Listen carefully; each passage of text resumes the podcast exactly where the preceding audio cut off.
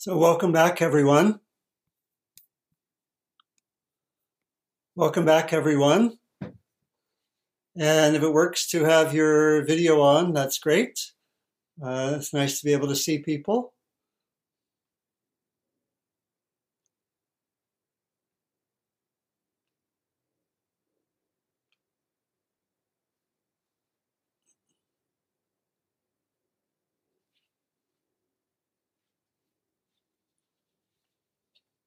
I want to continue with the theme of awakening.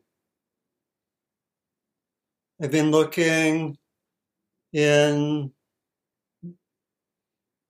times here together for the last few months at the larger theme of awakening, looked at it in a variety of different ways, including looking at traditional understandings of awakening,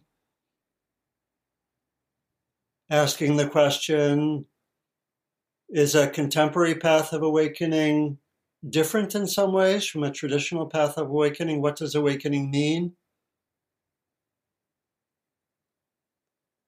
And the last few times I've worked with the traditional model, one of the main ways that awakening is clarified, which is called the 7 Factors of Awakening. And today I want to look in particular at one of those 7 factors, which is one of the most interesting ones and can really bring in a lot of creativity to our practice. Creativity and energy and interest. And this is the quality of inquiry or investigation. And I want to focus on that.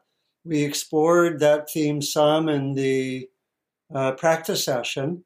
And I think I'll probably also bring in some brief practices in the middle of talking. Then we'll have some discussion together.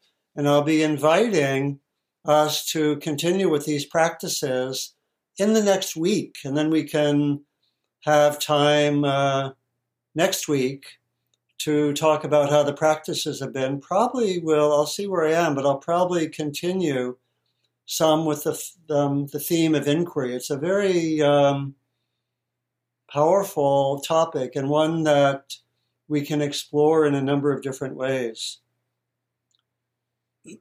So just to return briefly to talk about the traditional understanding of awakening and the model of the 7 factors of awakening. So again, the most common way that the Buddha taught about awakening was in terms of eliminating greed, hatred, and delusion, or eliminating, transforming our tendencies to reactivity, to grasping. In a way, we could say to reactivity and resistance to the present moment, while also, when we get into some of the complexities of that, of course, it means also responding with wisdom and compassion to the present moment. So the framing of the practice is really in terms of ending compulsive, habitual grasping on the one hand, and compulsive, habitual pushing away on the other. Again, we can, we can learn to respond skillfully, and sometimes see a situation that's not okay, but we respond to it without that kind of grasping or pushing away. So I'm thinking, for example, the life of Desmond Tutu, who just died, would give us an example of someone who, I think, very much in a Christian framework, had something very similar, responding very, very strongly to the apartheid situation of South Africa, but in a way which brought in love and understanding, empathy, strong action, strong statements, but also the intention for reconciliation and restorative justice. So I think his life gives a very good example of that balance of really intending to transform the heart and the mind, but seeing that that doesn't mean passivity. It doesn't mean saying situations of injustice are okay. So I think that gives a very, very beautiful example. And it was, for me, just personally, I've been really appreciative of spending time with people who had prominent roles in the African National Congress, including one person who was one of about 15 people on the Truth and Reconciliation Commission with Bishop Tutu, and learning a lot of the details of actually what happened in that process. So, and again, it's, you know, it had many imperfections, but it went further than most processes that have ever happened on this earth. So well worth studying. I published an interview on the Truth and Reconciliation Commission. Maybe I should put that on my website so that's available. It was really, really helpful. So the Buddha's emphasis was particularly on developing qualities that cut through our greed, hatred, and delusion. And the one of the models that he used is this model of the 7 factors of awakening, which we've looked at a few times in our sessions. And I should also say that at times the Buddha also gave a more positive account of awakening. And that's also something which we see in the Thai forest tradition, where they talk about the awakened mind and heart being what was called by Ajahn Mun, the primal mind, or the radiant mind, and Ajahn Chah, with whom I studied some, and Tanisra and Kittasaro studied at length with Ajahn Chah. He called it the old mind, or the original mind. We're trying to get back, he said, to the old awakened mind. So that's a more positive way of talking about awakening, you know, and letting that old, original, primal, radiant mind be there more and more in our lives. But there's also this further model called the 7 Factors of Awakening, which is gives an indication of qualities that we can develop that will lead us towards awakening. And to recall those qualities, there are really 3 sets. There's 7 qualities. There's mindfulness, which is always valuable. And then there are 2 sets of 3 factors. One of them is the set of factors which are called energizing. When our practice is a little bit stuck or stagnant or doesn't have much energy, these 3 are what, as it were, the doctor calls for. You know, these 3 are inquiry or investigation, which we'll look at today. They are also energy, and also joy or rapture. So if you're lacking, if your practice feels a little stuck, do that which brings about joy.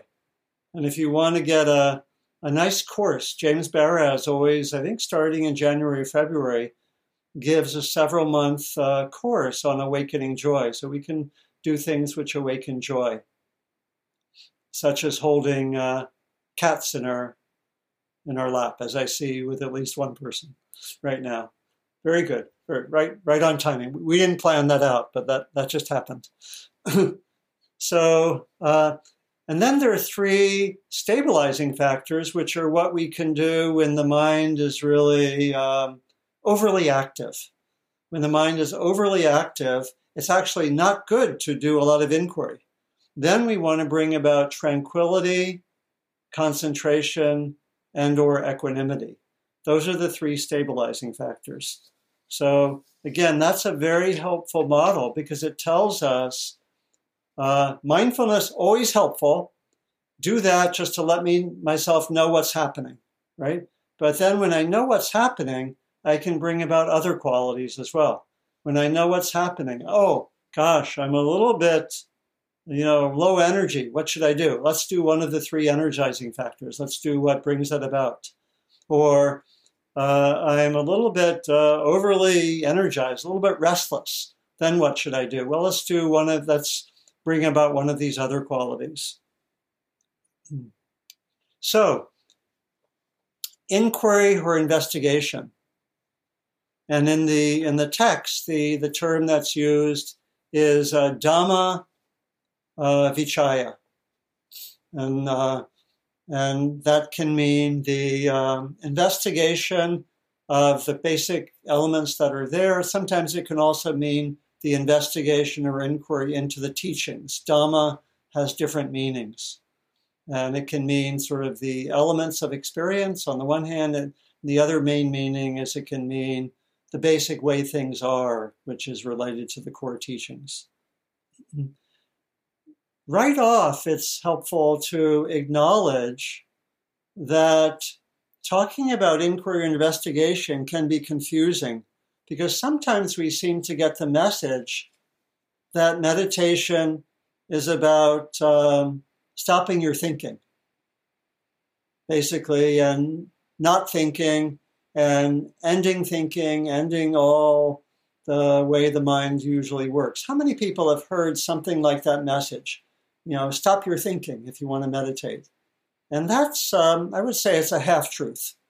It's really not, it's not where we're really at, but it's a message that we often get. Some of it, I think, is in reaction to maybe many of our educational models, where the model of education was primarily more intellectual, not really focused on opening up to the emotions or to the body or to intuition or to spirituality.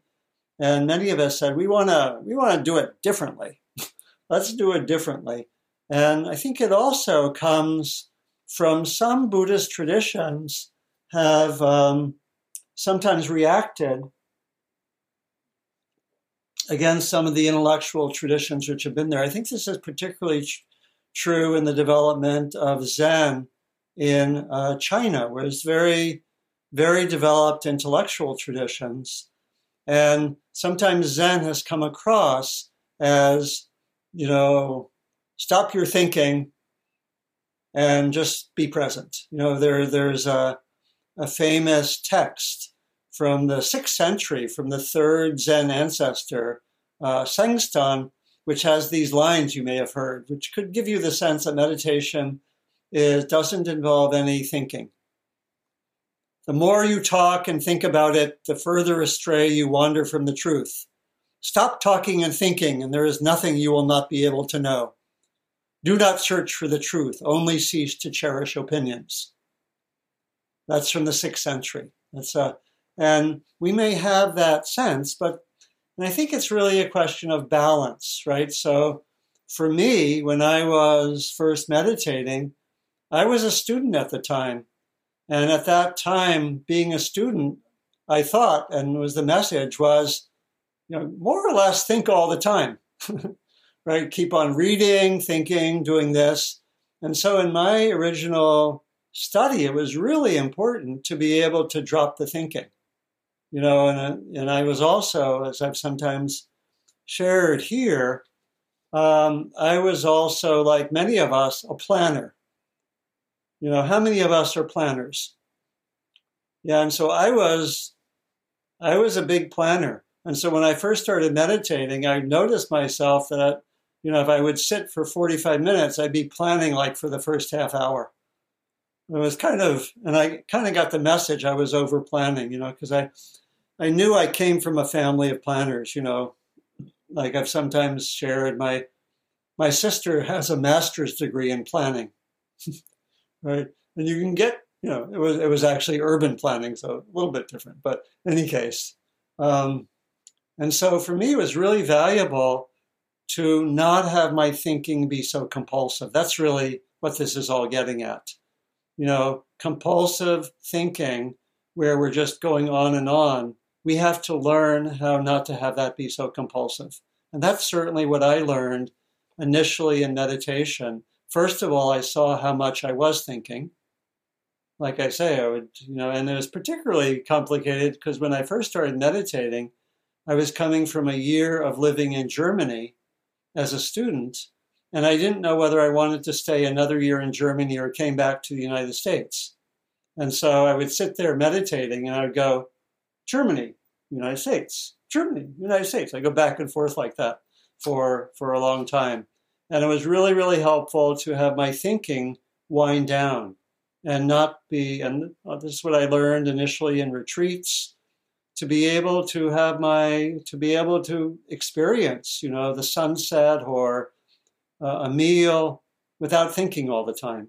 And that's really, that's for me, what the critique of thinking too much is really about. It's not, it's a very sort of brief way to say it is not being controlled by our thinking, but rather have thinking be a tool that we can use in a skillful way. That's a very brief way to summarize, I think, what the core teaching is about.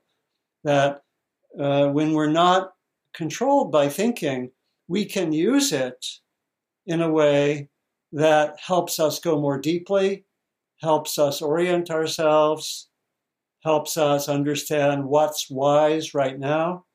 And so that's what I'm going to explore in the rest of the talk and some practices, and I think we'll probably continue on to next week. So it's a really valuable tool of practice. It can easily be misunderstood. So a few different aspects of practice involving inquiry. One of them, and it's a nice place to start, is with a famous, pretty famous story from the teachings of the Buddha, really a core way that the Buddha taught about the value of inquiry. And this came from his visit to a town, I think, in northern India, near the crossroads, where the people were called the Kalamas. He was visiting the town was called Kesaputa. And he was addressed by someone who was sort of representing the people in the town. And they said this: there are many spiritual people who come to Kesaputa. There are some priests and contemplatives who come, and they expound and they glorify their own teachings. But as for the teachings of others, they deprecate them, revile them, show contempt for them, and disparage them. And then other spiritual teachers come, and they expound and glorify their own teachings. But as for the teachings of others, they deprecate them, revile them, show contempt for them, and disparage them. They leave us completely uncertain and in doubt. Which of these teachers are teaching the truth? Which of them are teaching something valuable for us? I've always thought that this was a little bit like living in a place like the San Francisco Bay Area, where there are all sorts of teachings. Today you're listening to Buddhist teachings. Tomorrow you could listen to something else. You have different teachers come. One of them says, really meditate intensively. Another one says, you don't really need to meditate. Just open to the truth. Another one says, do this. Someone says the opposite, and we get a whole range of teachings. And some of them say, come to my teachings. This is what I can offer in there. And here's the price tag, right? And anyway, and how many people have been confused at times by just how many different teachings there are? So it's very real. So this is like the people of Kesaputa, the Kalamas. So here's what the Buddha said in response to them. Yes, Kalamas, it is proper that you have doubt. It is proper that you have perplexity. Now, Kalamas, do not be led for knowing what is true by reports. Do not be led by tradition. Isn't that interesting? The Buddha is saying, don't follow something just because it's tradition. Little did he know what would happen making a tradition of his teachings. Little did he know. In any case, But he says, don't follow something because it's simply tradition. Don't follow it because it's hearsay. Don't be led by the authority of religious text. 2,600 years ago, he said that. That's quite something, isn't it? Don't be led by the authority of religious text, nor by logic and inference, nor by considering appearances, nor by delighting in speculative opinions, nor by seeming possibilities, nor by the idea, this is my teacher, and my teacher is saying this. So that leaves you to not simply accept anything being said today, right? Don't follow it just because a teacher is saying it. But rather, Kalamas, when you know for yourself that certain things are unskillful and not helpful, give them up. When you know for yourselves that certain things are skillful and helpful, accept and follow them. It was basically saying you need to look for yourself. You need to inquire. You need to ask questions. Is this helpful? Is this skillful? Is this leading to good places? And that was the Buddha's answer. Isn't that, I find that pretty remarkable from 2,600 years ago. You know, don't simply accept teachers. Don't accept spiritual texts. Don't accept tradition. Don't accept authority. Look for yourself very carefully and deeply. And so this quality of inquiry is related to that. It's related to being able to look carefully into our experience and seeing what's there. And in particular, it's looking in, you know, I'll talk about a few different qualities of inquiry, but the most basic way that the Buddha taught about inquiry was about looking directly into experience and seeing what's there and seeing the nature of the patterns of experience, seeing the nature of the different experiences we have, seeing the nature of anger or sadness or happiness or joy, seeing experience clearly. So I want to talk for the rest of the time about 5 ways of developing inquiry. And some of them I brought out in the guided meditation. Then we'll talk together. I'm going to invite us, if you feel called, in the next week to work with some of these forms of inquiries. I'm going to talk about them both as we can do them in formal meditation and as we can practice them in daily life. So I'll mention the 5 of them first, and then I'll go over each of the 5. The first is inquiry based on mindfulness. The second is what we might call deep listening, and particularly going into listening through the body and the heart. And I'm saying that partly in terms of this being a very mental culture by and large, and the value of listening through the body and listening through the heart. That's a kind of second is deep listening. The third form of inquiry is using a particular teaching to guide us in looking carefully.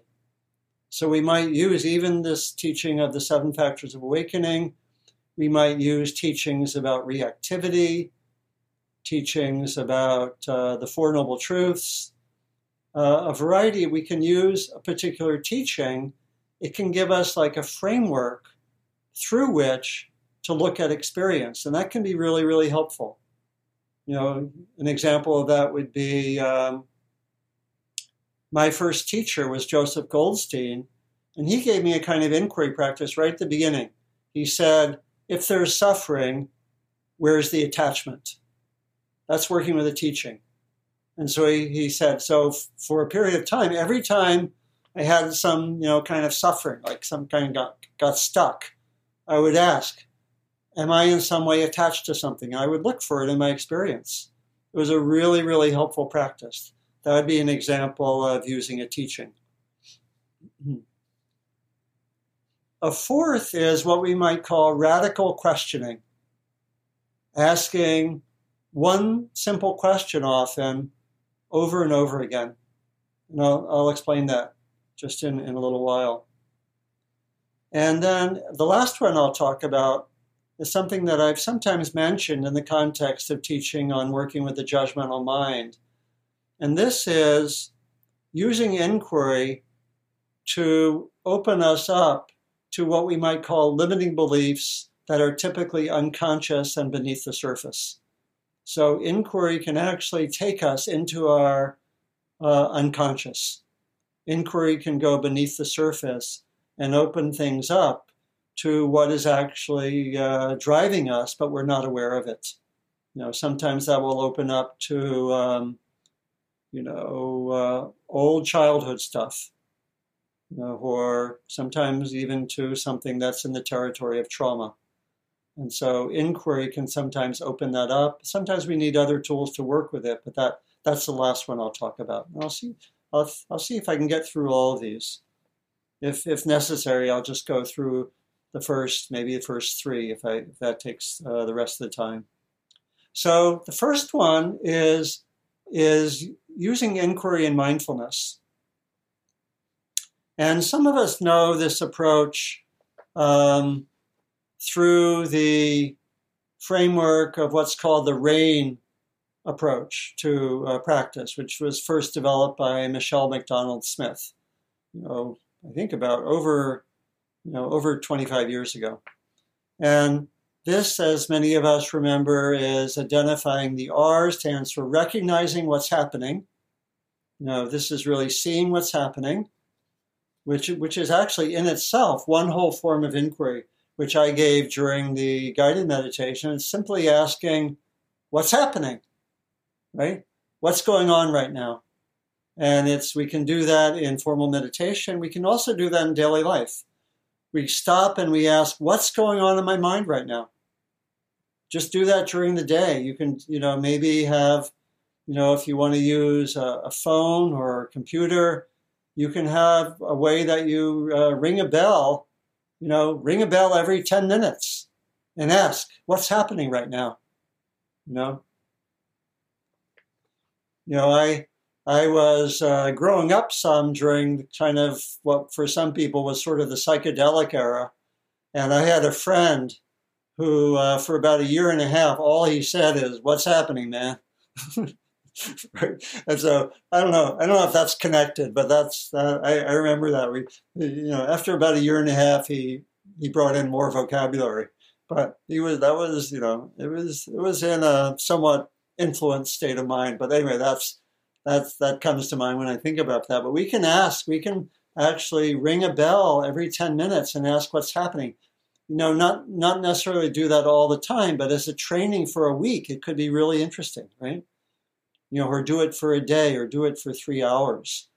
That is kind of an inquiry. It's really using a support to ask what's going on right now.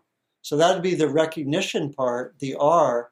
And then the A part is sort of, Michelle used the word acceptance, which means the idea accepting that this is actually happening.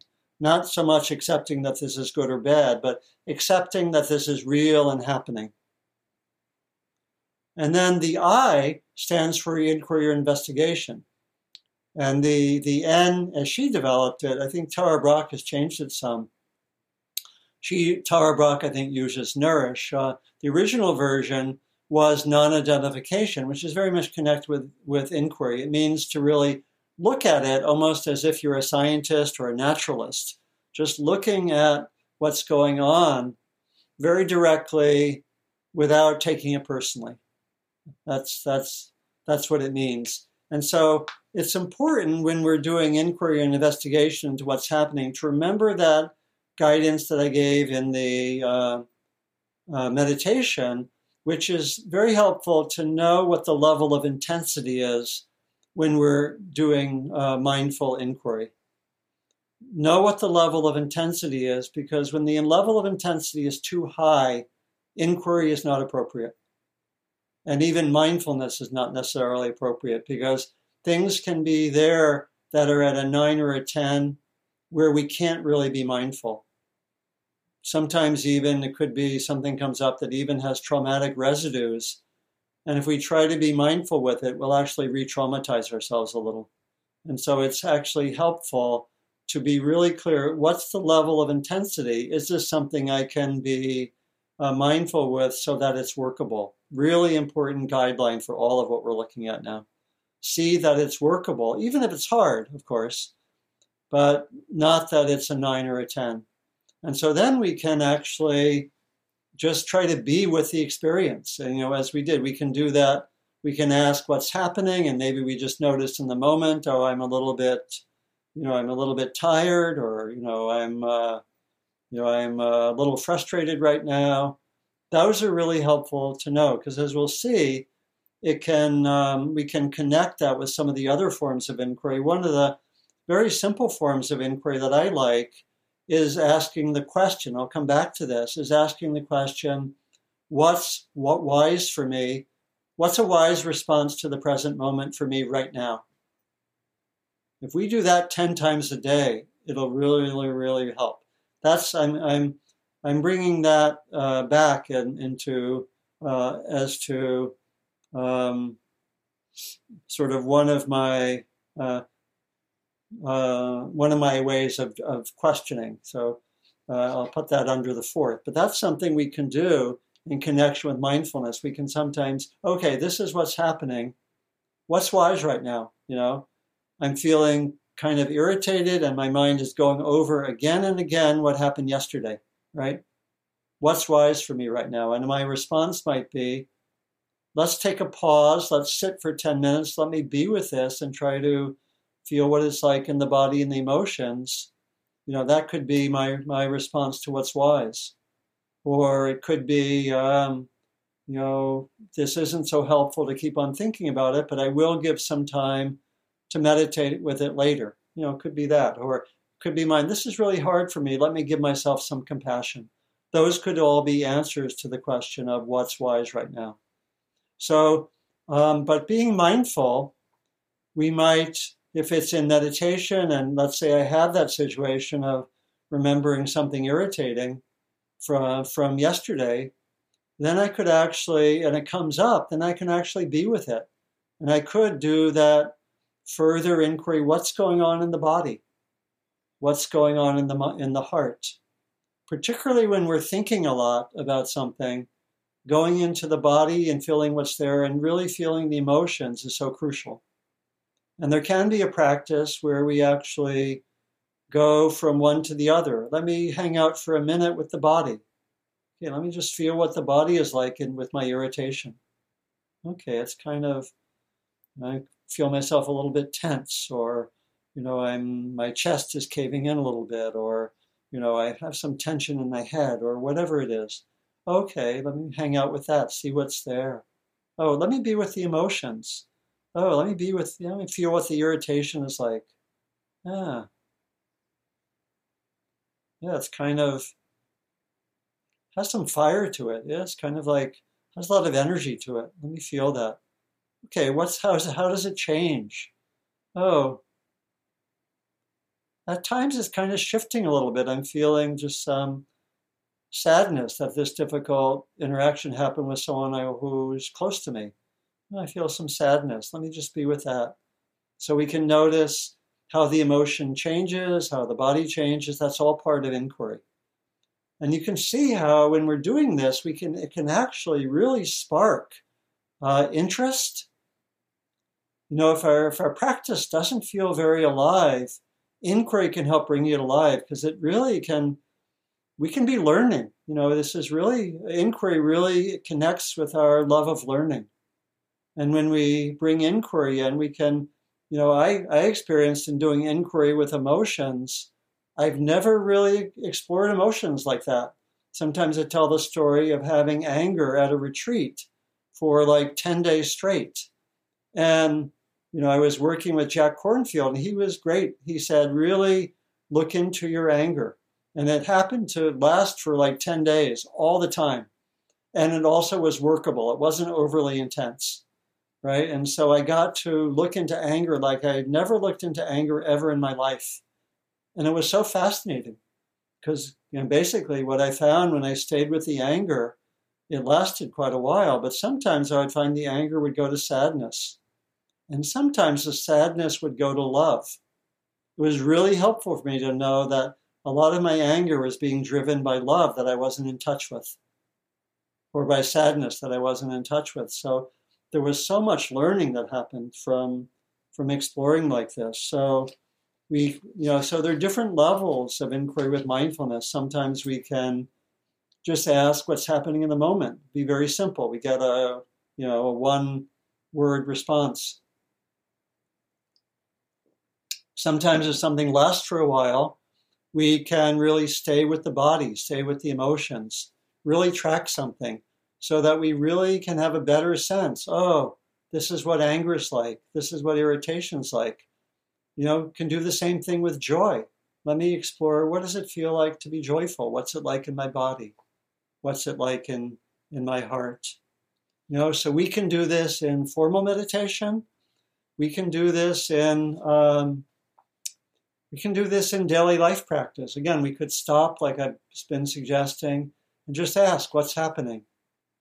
If we have something come up that has a certain amount of intensity, like the examples I've given, if we can, and it's happening just, you know, in daily life, and I can take a pause, we can take a pause and inquire into what's happening for 5 minutes.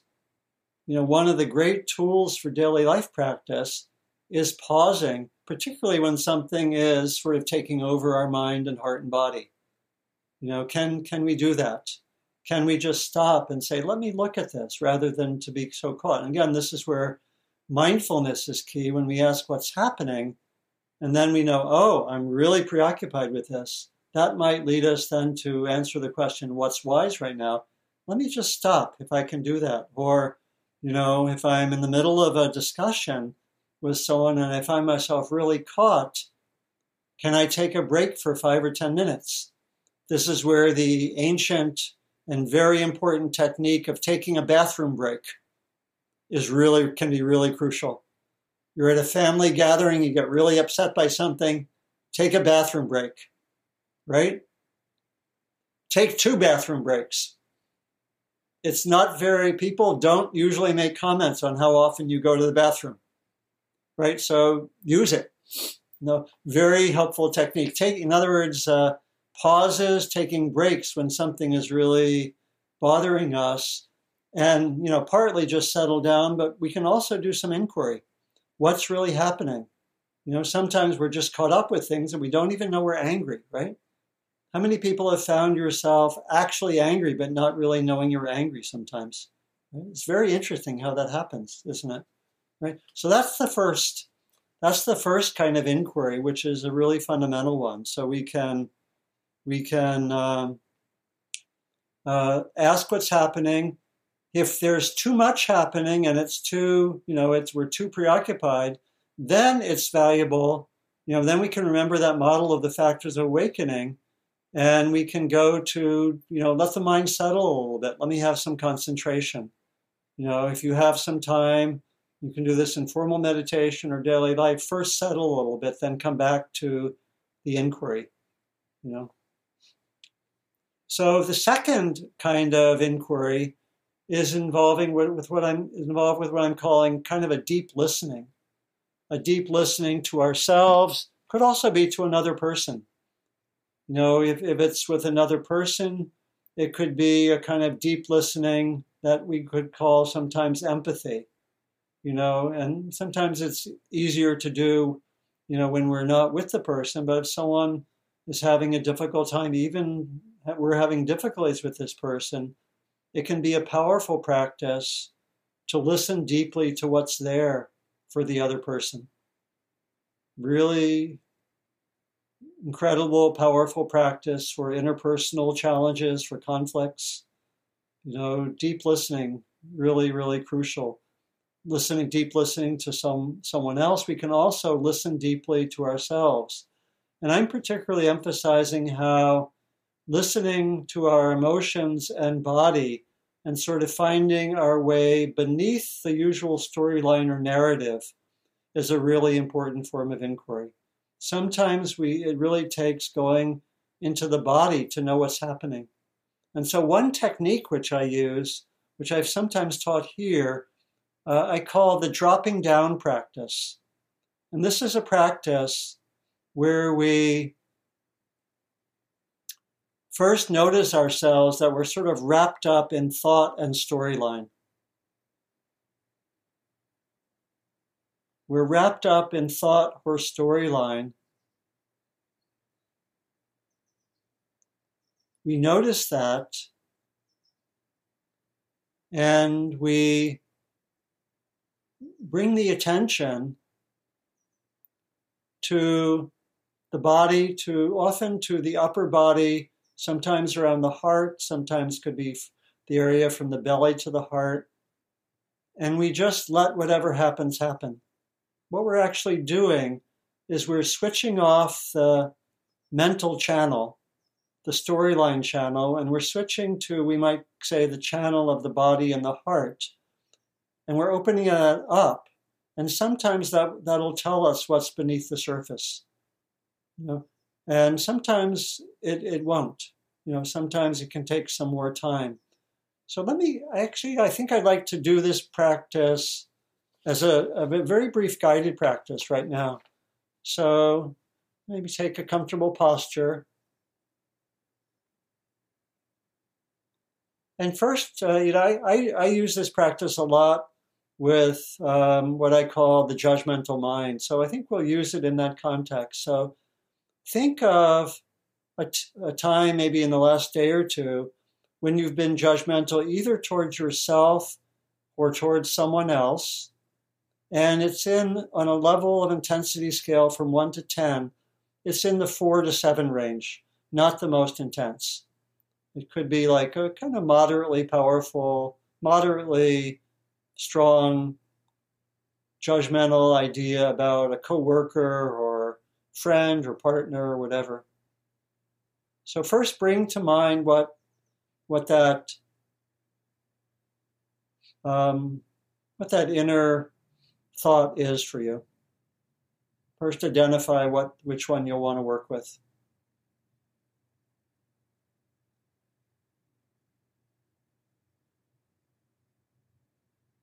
And see if you can express it as one sentence.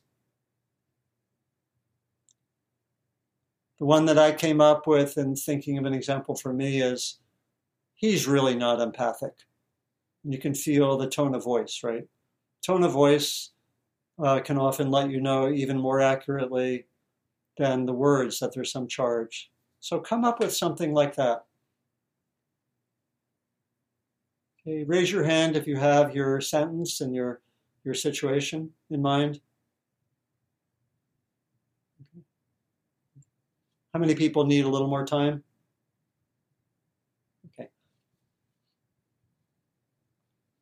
Okay, so here's the practice. It's a very simple practice. You can do it in about 2 or 3 minutes. First, bring to mind the judgmental expression as if you're reliving the moment when you had it. And hang out with it. We'll hang out with it for about 45 seconds, a minute. Bring it to mind as if you're reliving it. Feel what it's like.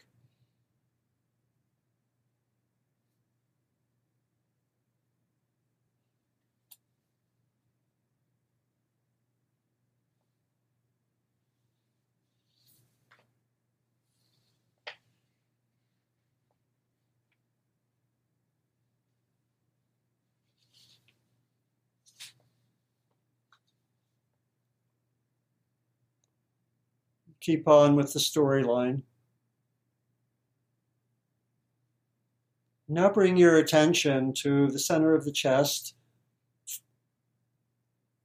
holding your awareness there in a light way, not in a very focused way, not focused, just in a light way around the center of the chest, could be around the belly also.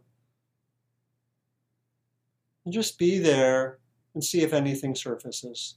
I'll stay here for about a minute or two.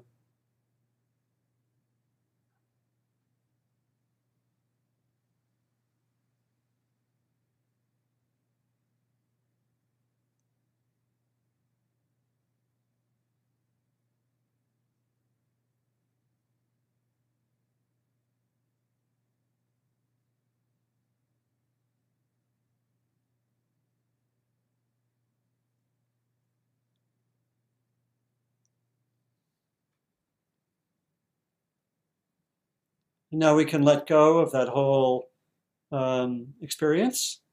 You can shake out the judgment if you want to. So it's not there in your system. And this practice, it'll be different for different people. And when I first did it, I learned a version of it from a person who was a teacher and mentor for me, John Travis. When I first did it, it took repeating it probably over a week or two, many times a day before something really clicked. But after a while, I started to have a pretty quick entry to what was almost like beneath the surface that I didn't really realize when I was being judgmental. He's not empathic. And when I did it just now, I actually felt some sadness.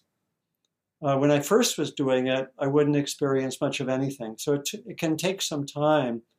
If you've done a lot of body practice where you're very connected to your body, sometimes it can be more quick. But just have some patience with it as a technique, that it can take doing it 50, 100 times, and, for some of us, could be longer.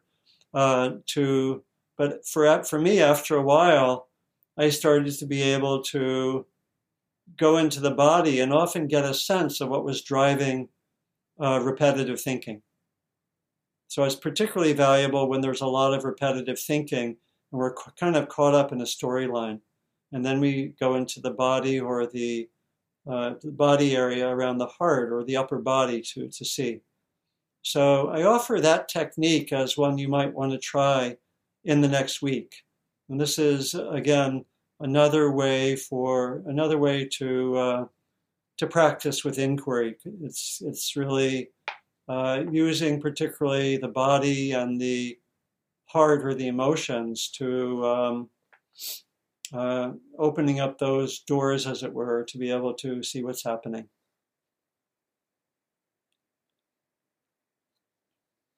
So this is really about listening. And maybe I'll include, I'll close with this. I'll include that practice of listening, which has some overlap with the theme of asking questions, which is this very simple practice, particularly when we feel a little bit stuck or something comes up, of asking the question, what's wise right now? Or we could say, what's wise and compassionate right now? And just asking that from time to time and letting there be some silence and listening for what's beneath the surface. Listening for what might be a more authentic voice. And I know for myself, it took time to kind of open up my access to this kind of what we might call an authentic voice. We can use different languages. The Quakers call this the still small voice. How many people have heard of that Quaker phrase? The still small voice. I know for myself, it wasn't always accessible. And it took meditation really helped me have it be more accessible. But we're looking to, can I notice that really authentic voice of wisdom and compassion that actually is always there, but it gets covered over. And for some of us, we have to do some excavation work to have it be available.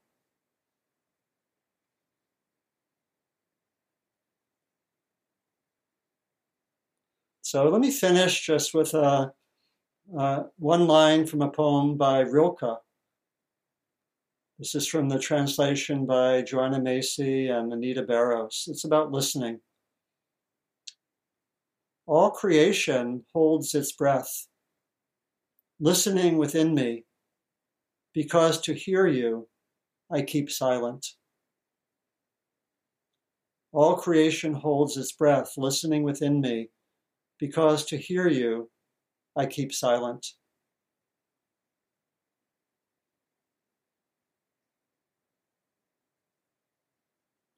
So what I'll invite, if you feel called, in the next week. And hopefully, we can all, or many of us can be together next week. What I'll invite is, if you feel called in this way, is to work with one or both of these forms of inquiry. The first being just what's happening now, then going more deeply when something is around for a while with mindfulness, exploring what it's like, body, mind, storyline. And then the second is, it's a related practice, but it's really taking particularly a place where we're kind of stuck in the mind, in a narrative, in a story, and using this dropping down practice to go into the body and the emotions. How many of you would like to use some of these practices in the next week? And okay, great. We'll come back. And if you didn't raise your hand, you can still use them.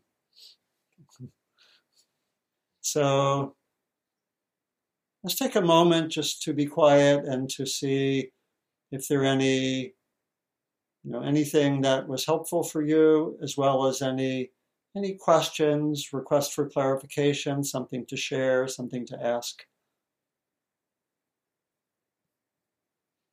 We'll take about a minute, and then I'll open things up with people.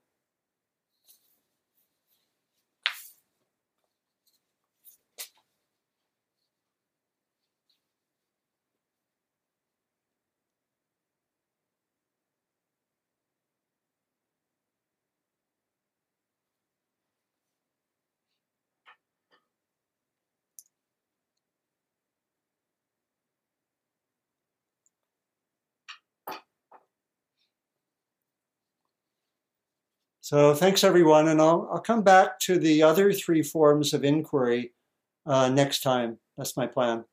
So we'll have Andrea and then Victoria. I'm curious. You talked about the intensity, being aware of intensity. I'm curious if this is a way you see a useful way of dealing with grief. With grief? I think so. I think any strong emotion, we want to see when it's, we can use mindfulness and inquiry when it's in the workable range. And a lot is very workable. I mean, we can be, I think I talked about this. After my mother died, she died unexpectedly 6 days before I was doing 4 weeks of retreat. And so I was with grief for pretty much the entire 4 weeks. And it came through pretty strongly sometimes, right? With sobbing and so forth. But it was workable. I could stay with it. So that's really the question we ask. And sometimes it can be overly intense, where it's too hard to be with it. At the level of the body or the mind or the emotions. And then we would want to have a way of helping to hold it. It might be to do something physical, or take a walk, or talk with someone. So we want to kind of have a repertoire when it's overly. When it's too intense to be present to. But I think asking that question is really crucial for all of what we're looking at. Yeah. Does that get at it, Andrea? Yeah, thank you. Okay, Victoria, please. My question is similar to Andrea's in the sense that I've found that when I'm really triggered by a powerful emotion like grief or anger or something like that, I try all these techniques, and then the dropping down practice in particular tends to trigger even more. It's like once I identify what's happened to me through the emotion somatically, the dropping down practice actually intensifies it, because when I become aware of it, it kind of goes into a cycle. So I guess is your answer to Andrea in the sense of doing something totally different, like going for a walk or listening to music or something that's a totally different activity. Is that the? Yeah. Thanks, Victoria, for your reflection and question. It's. Let me know if this is accurate, what you're reporting. But it sounds like when you go into the body and the emotions, it may trigger more memories, and it might trigger more stories and narratives, right? Exactly. So actually, what I'm hearing, is that actually, in those circumstances, it's actually not really possible to stay just at the level of the body, or mm-hmm. to stay just at the level of the emotions. So And the mind, of course, is circling. So it's sort of like I have no resources, body or mind. The mind is kind of looping, as we say. You know, people use that term sometimes. Yeah. I mean, you want to... I was recalling back when I was in that grief process, one of the really great pieces of guidance that I got from one person who was... I was working with, you know, in a teaching mode, he said, let the grief occur and notice what gets in the way of the process, you know, which for me was typically when there was some kind of narrative or story that I got kind of hung up on. Like for me, concretely, in that example I gave, it was thinking, you know, I should have known to do something in the situation, you know, when we didn't know what was happening. You know, that would be an example. And I could get a little bit fixated on that. And I had ways of working with it. I actually used different kinds of rituals quite a bit to really help to release some of those negative narratives. And so, if the narratives are just taking over and they're, you know, taking you for a run, so to speak, then you want to find some way to settle it down. It could be to do a body practice, take a walk, you know, do things which help the mind. It could be to do concentration practice, which just help you to settle down for a bit. So, so that would, you know, but to have a repertoire when the mind is sort of taking over. Yeah, maybe I would love it. I'm not sure what you're referring to specifically with concentration practice. So maybe next week, if you could touch on that again, I'd appreciate it, because I know we're out of. Yeah, it could mean simply to do something which stabilizes your mind, so you're not thinking so much. So it could be, you know, if you had enough, it could be to do metta or concentration practice with the breath. That just really I was meaning in a very simple way, just like what we do at the beginning of the meditation. Okay, thank you. Yeah, thanks. I think Amy, please.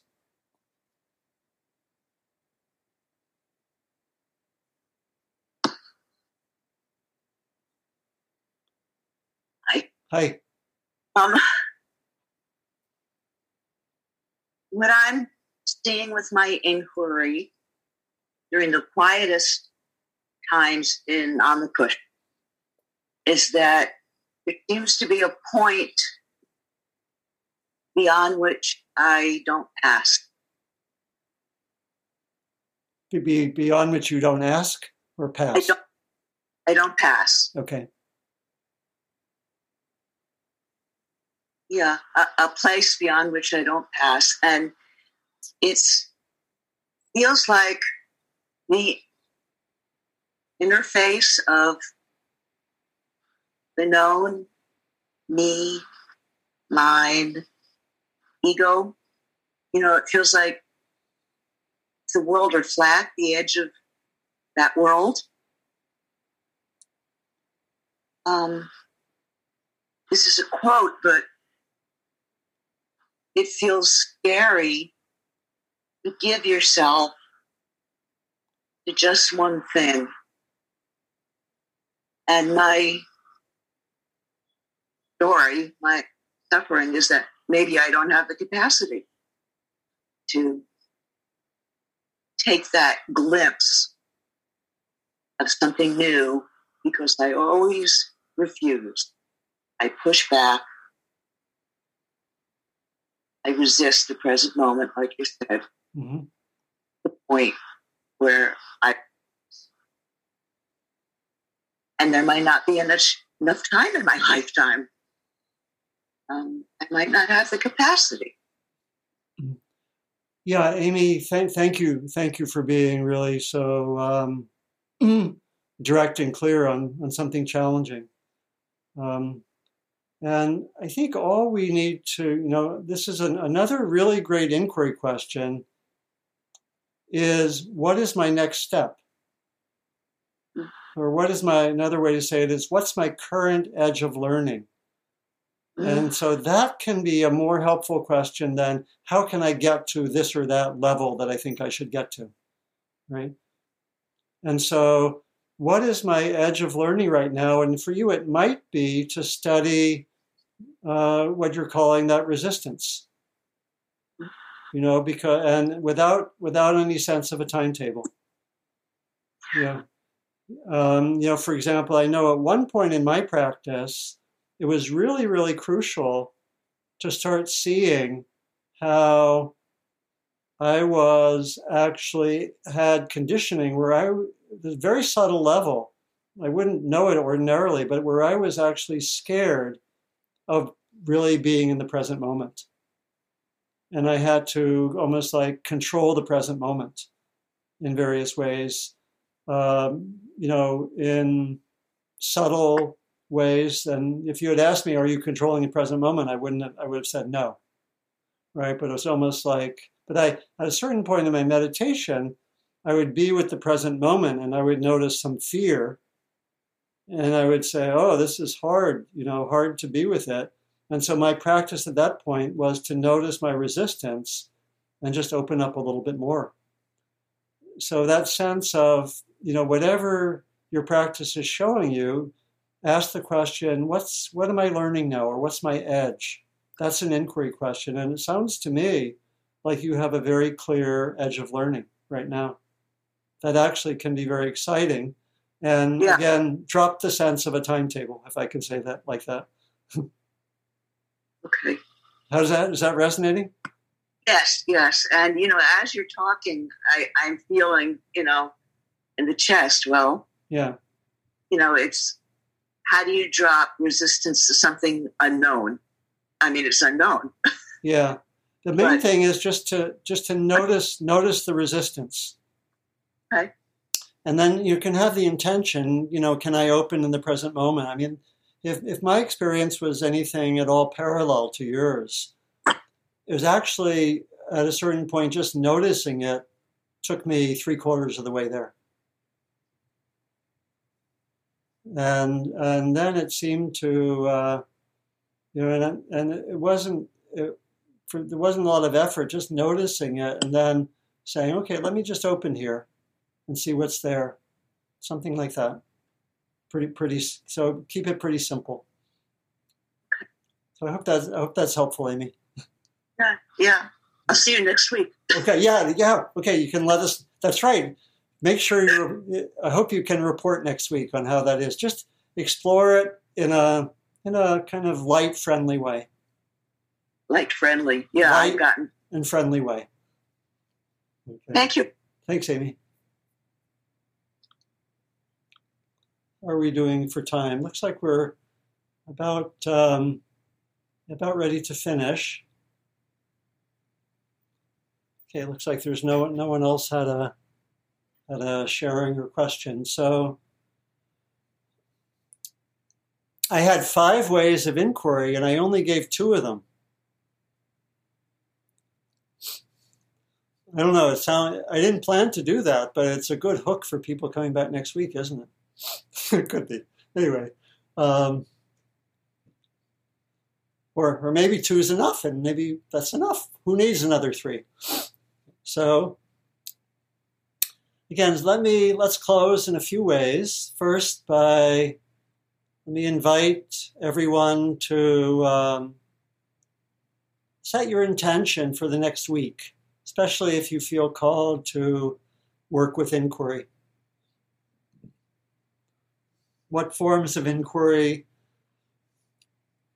might you like to use? Again, I gave a few, such as just asking what's happening right now. Another one is when something has some energy, intensity, to explore it with mindfulness, either in formal meditation or in daily life. Another practice could simply be asking what's happening and then ask what's wise right now. What's a wise response right now? And then also the dropping down practice of going into the body or really the upper body when there's repetitive thinking or when we're really taken by something. And doing this over and over again. It's not supposed to be a one-time practice. It's something we keep on doing until, you know, could do it 25, 30, 50 times in the next week. It can take a while for, to start, quote unquote, working. So see which of these you feel called to work with in the next week. Take about a minute to set your intentions.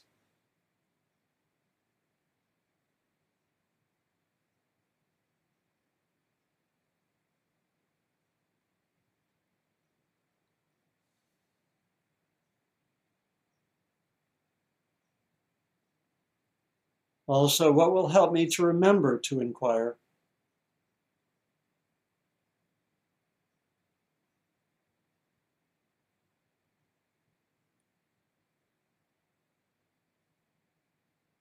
And I want to close by thanking very much Emiko for your support. Yay, Emiko, yay. And close with the dedication of merit. May our practice this morning be beneficial to us, be beneficial to those in our lives, be beneficial to all other beings, so that we offer the benefits of the morning to all beings, which includes us.